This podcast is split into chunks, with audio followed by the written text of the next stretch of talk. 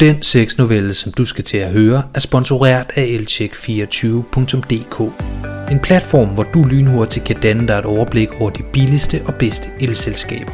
Vidste du, at det tager under 5 minutter at skifte elselskab, at det typisk er gratis, og at rigtig mange danskere kan spare mere end 1000 kroner årligt ved at skifte fra deres nuværende leverandør. Så besøg elcheck24.dk og find den elleverandør, der passer bedst til dine ønsker og behov. God fornøjelse med novellen. Jeg rækker ind i skabet efter en bøjle, hvorpå der hænger en sort, lovkort kjole med blonder. Jeg betragter den en smule overrasket, da jeg nærmest havde glemt, at jeg havde købt den. Mærket er endnu heller ikke taget af, ser jeg. Jeg tror, at købet fandt sted for omkring 4-5 måneder siden, da jeg var på shoppetur med mine veninder Karen og Lise. Det gjorde det også. Nu husker jeg det. Det var i magasin. Dengang sad den lidt for stramt, særligt om mine hofter.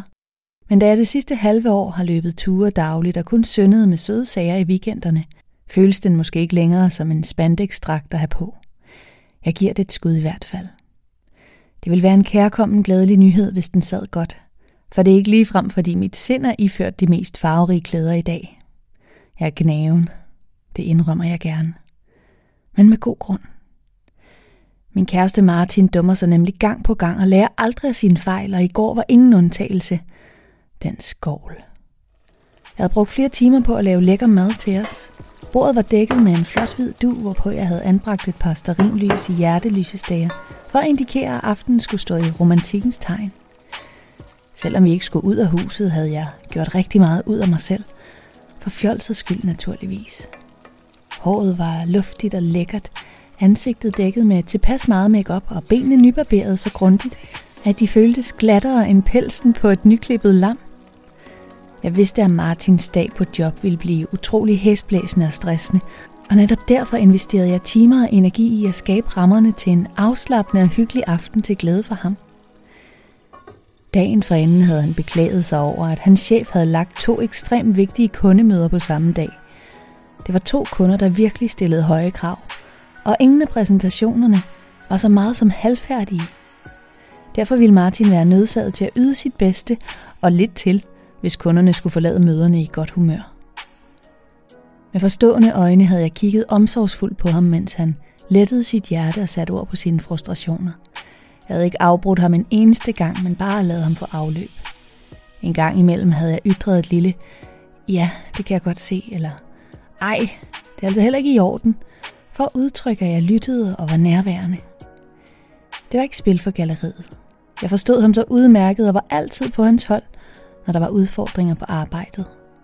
Det havde jeg været lige siden han startede hos det firma, som udnytter hans gode hjerte og manglende evne til at sige nej. Allerede første gang jeg mødte chefen, en glat type, der altid er iført jakkesæt, og som konsekvent dominerer enhver samtale, han deltager i, selvom han, hvilket afslører sig et blik, der hyppigt flakker, aldrig er synderligt nærværende, begyndte mit spirende had til den mand. Jeg er ikke i tvivl om, at mange mennesker lader sig forføre af hans nydelige ydre og mange charmerende træk. Han er nemlig både vittig og begavet, men ikke mig. Jeg har for længst gennemskuddet ham som en egoistisk strateg, der udelukkende opererer for egen vindings skyld. Selv når han udadtil foretager sig noget sympatisk og altruistisk, er det med en bagtanke om at styrke sin egen position. Ingen omkring ham betyder noget. Ikke engang hans kone, som han ifølge Martin flere gange har været utro til firmaarrangementer. Frygtelig mand. Mit enorme had til den store spasser gør ikke frustrationerne over den besked, jeg modtog fra Martin i går mindre. Hej skat, de to møder gik mod forventning fremragende. Den ene kunde indvilligede sågar i at komme op på en større aftale. Jeg ved godt, at jeg havde lovet at komme hjem og hygge i aften. Men Lars har altså inviteret i byen på et af de allerfineste steder. Det kan jeg ikke afvise. Det vil ikke være godt for min rolle i firmaet. Sorry. Som om Caps Lock ville gøre undskyldningen tungt vejende nok til, at jeg blot ville trække på skuldrene over at blive brændt af efter at have brugt flere timer på madlavning, samt at gøre mig og lejligheden lækker til en romantisk aften. No fucking way. Jeg havde endda også forberedt en fræk overraskelse til ham. I ugens løb havde jeg nemlig investeret i en womanizer vibrator, og planen var at give ham et frækt og forførende show med mig, der legede med mit nye legetøj. Selvom den romantiske aften blev afblæst, valgte jeg alligevel at afholde Womanizer-showet. Bare uden publikum. Eller måske ikke helt faktisk. Den lille nye sag viste sig nemlig at være så effektiv, at jeg ikke kunne holde min høje orgasmeskrig tilbage, da jeg lå inde på sofaen og vred mig i ren nydelse. Taget i betragtning af, hvor lyt det er i vores lejlighedskompleks, har min over- og underbo nok været ufrivillige publikummer, men da de begge er ungkale, midt i 20'erne, er det næppe noget, de har været utilfredse over. Jeg trækker kjolen helt ned over mine hofter. Den føles ikke så stram, som jeg mindes, den var sidst. Fuld af forventning bevæger jeg mig over til vores store spejl i soveværelset, der strækker sig fra gulv til loft. Damn, den sidder godt på mig, tænker jeg, mens smilet automatisk breder sig over mine læber. Den sidder tæt, men slet slet ikke for stramt. Mine bryster ser både dejligt faste og store ud i den, og mit hofteparti oser af sex. Med en boblende selvtillid vender jeg måsen til spejlet, hvilket ikke mildner min begejstring. Sjældent har min røv set så dejlig lækker og fast ud. Flere øjne end et jatsi-slag med sexere kommer til at begære mig i aften. Det klager jeg ikke over. Jeg har altid været glad for opmærksomhed fra det modsatte køn. Derfor var jeg også i chok, da MeToo-bølgen var på sit højeste, og en masse sippede tøser sidestillede klap i numsen med voldtægt. What the fuck, ladies? Hvad laver I? Snærpede kællinger forplumrede en ekstremt vigtig sag, udelukkende fordi de elskede opmærksomhed. Eller jeg ved det sgu ikke. Det kan godt være, at de rent faktisk oplevede de klap i måsen som et overgreb, men det har jeg bare virkelig svært ved at forestille mig. Også bare fordi jeg er totalt modsat. Jeg elsker, når min tilstedeværelse får fyrene omkring mig til at ose af liderlighed, og et enkelt klap i røven i en brænder dør jeg altså ikke af. Så længe fyren fatter et nej efterfølgende, går det nok, at jeg var så lækker, at han ikke kunne styre sig. Og så længe bliver jeg i aften, kan jeg se. Derfor er jeg også helt sikker på, at jeg sponsorerer en rejsning eller to, når vi skal ud med Martins fodboldhold. Men det synes jeg som sagt bare er herligt. Er du klar? råber han ud fra køkkenet. Mm, siger jeg tvært og så lavt, at han kun lige kan høre det. Han har nemlig godt af at blive mindet om, at det stunt i går ikke var okay. Han er stadigvæk langt fra at være tilgivet. Det kommer til at tage nogle uger endnu, men bare fordi vi ikke er okay, kan jeg jo godt få en sjov og hyggelig aften alligevel. Og chancerne for, at det lykkes, er kun blevet større efter selvtillidsboostet. To timer senere. Jeg griner højt og oprigtigt, mens jeg slår hovedet tilbage i en seksuel bevægelse, som får mit hår til at blafre. Da grinet er overstået, smiler jeg kægt og løfter mine fløtende øjenbryn, mens jeg anklager ham for at være fuld af pis. Det er Mikkel, jeg snakker med, anføreren på Martins hold. Jeg har altid været ukontrollerbart tiltrukket af den knægt. Jeg ved ikke, om det skyldes hans alfahanagtige natur eller hans helt igennem perfekte udseende. Mm, det er nok en blanding. Han ligner lidt Zac Efron, altså efter Zac blev til en mand, og altså ikke ham barnet fra High School Musical. Håret er nærmest en til en det samme, og der er også enorme lighedstræk med øjnene. Mikkel er dog væsentligt højere end Zack, og så jeg lader mig høre fra Martin, at det er tvivlsomt, at Zack er lige så veludrustet som Mikkel er. Det skulle være en ren anaconda, han render rundt med mellem benene, og vel at mærke en anaconda efter fortæring af velvoksen ged. Ifølge Martin er det nemlig både længden og tykkelsen, der er decideret skræmmende. Ud af øjenkrogen spotter jeg Martin, der kigger min vej. Han bevæger sine læber for at fortælle mig noget, men jeg befinder mig ganske enkelt for langt væk fra ham, til at jeg kan høre, hvad han prøver at sige. Selvom jeg ikke har taget nogen kurser i mundaflæsning, er jeg dog ret sikker på, at han siger, kom lige med ud en gang, jeg vil gerne lige snakke. Jeg trækker bare på skulderen og peger på mine ører. Det skal op med et fortvivlet ansigtsudtryk for at fortælle ham, at jeg ikke kan høre ham. Han kigger lettere opgivende på mig, fisker mobilen op af lommen og giver sig til at skrive en besked. Få sekunder senere vibrerer det svagt fra min håndtaske. Jeg graver telefonen op og får bekræftet, at mine mundaflæsningsevner ikke er helt håbløse. Det er tydeligt, at han prøver at redde trådene ud, og jeg fornemmer også, at han er lidt jaloux over, at jeg spiller op til Mikkel. Det er lidt sødt, men ikke nok til at blive tilgivet. Han skal stege lidt endnu, så jeg skriver. Det er lidt svært at komme ud for mig. Som du kan se, sidder jeg omringet af to velvoksne hanner på hver side. Kan du ikke smutte op i baren til Kasper? Så kan vi snakke senere. Kort efter ser jeg ham kigge ned i skærmen, for efterfølgende at rette sit blik mod mig.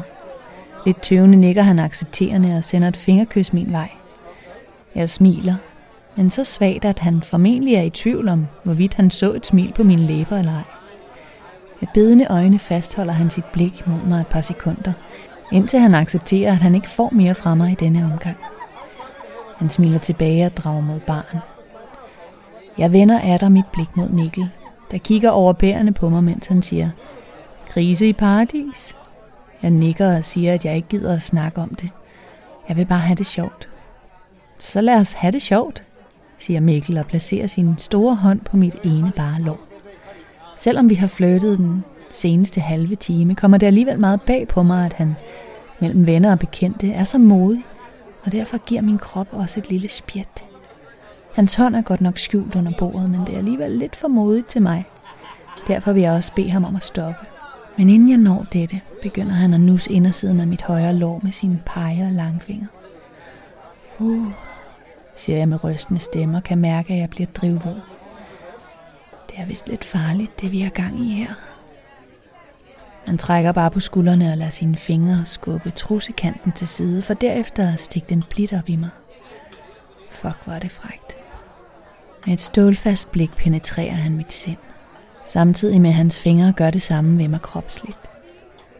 Han lader dem forsvinde helt op i mig, og jeg mærker begge fingerspidser kysse mit G-punkt, hvilket får mig til at give et lille vin. Jeg kigger panisk rundt, men folk omkring os er heldigvis ekstremt berosede og begravet i opmærksomhedssugende samtaler. Puha, ingen opdagede noget. Mikkel fører sin mund helt hen til mit højre øre og visker. Kom for mig. Herefter mærker jeg til min store nydelse, at han bevæger sine fingre hurtigt frem og tilbage i mig, mens han med tommelfingeren stimulerer min klitoris på en mere behagelig måde end både hvad jeg selv og min nye womanizer er i stand til. Og så siger man, at mænd ikke kan multitaske. Jeg kan ikke styre mine vejrtrækninger, der bliver voldsommere og voldsommere. Uden at tænke over det, griber jeg hårdt fat i bordkanten med begge hænder, mens jeg bider mig hårdt i underlæben for at undgå at stønne. Det lykkedes at holde stønnet tilbage. Men vridende i kroppen og vejrtrækningen kan jeg ikke styre. Stop, visker jeg. Men han stopper ikke. Han siger bare, hvorfor? Du kan jo tydeligvis godt lide det, ikke? Stop for fanden, visker jeg, men det er allerede for sent. Orgasmen rammer som et godstog og tager kontrol over min krop. Overmandet af nydelse intensiverer jeg mit greb i bordkanten, mens jeg bevæger mine hofter frem og tilbage, for at få ham til at penetrere mig endnu hurtigere og dybere. Min ben ryster, og pauserne mellem min åndedrag bliver kortere og kortere. Jeg bider mig endnu hårdere i underlæben, mens jeg sagte uddyber. Fuck ja, yeah. fuck, fuck, fuck. Stop, stop, stop. Det går ikke. Han stopper ikke, men jeg tvivler også på, at det havde gjort nogen forskel. Det snorer nemlig allerede i mit underliv, og jeg mærker et par tårer trille ned ad mine kinder. Alle lyde omkring mig ophører i 30 sekunder, og jeg bare svinder hen i nydelsens palads. Nærmest med et vender støjen omkring mig tilbage, og i samme nu bliver jeg sygeligt bevidst om, at mine ben ryster, og at jeg sidder med lukkede øjne og begge hænder med et solidt greb om bordkanten. En blanding af velbehag og angst i kroppen åbner jeg langsomt mine øjne. Sædvanligvis elsker jeg opmærksomhed, men nu frygter jeg virkelig, at en masse øjne og åbne munde peger min vej. Til min store lettelse er alting som for to minutter siden. De fulde tosser, vi sidder sammen med ved bordet, har intet opdaget. De er stadigvæk i færd med at fortælle vigtige historier, som i bund og grund ikke graver nogen. Jeg vender forsigtigt hovedet mod Mikkel. Langsomt fører han sin højre hånd mod sit ansigt. Han åbner munden samtidig med, at han lukker sine øjne og stikker sine to våde fingre ind i gabet. Han lukker munden og slikker på fingrene. Mm, siger han med sin dybe røst, hvorefter han lader fingrene forlade sin mund. Med samme opmærksomhed som en musvåge betragter sit bytte, følger jeg hans hånds bevægelse. Den nærmer sig glasset. Han griber fat om det, og med en stemmeføring, der afslører, at han er helt upåvirket af situationen, siger han, Skål! Forvirret og forfjamsket gengælder jeg hans hilsen. Vi drikker et par tårer. Han så mange, at han tømmer sin øl. Han sætter i en rolig bevægelse glasset fra sig og siger, Kunne du drikke en øl mere? Øh, ja, det kan jeg vist godt. hører jeg mig selv sige et tonefald, der afslører, at jeg er så overrumplet og rundt på gulvet, at jeg ikke engang længere kan mit eget navn.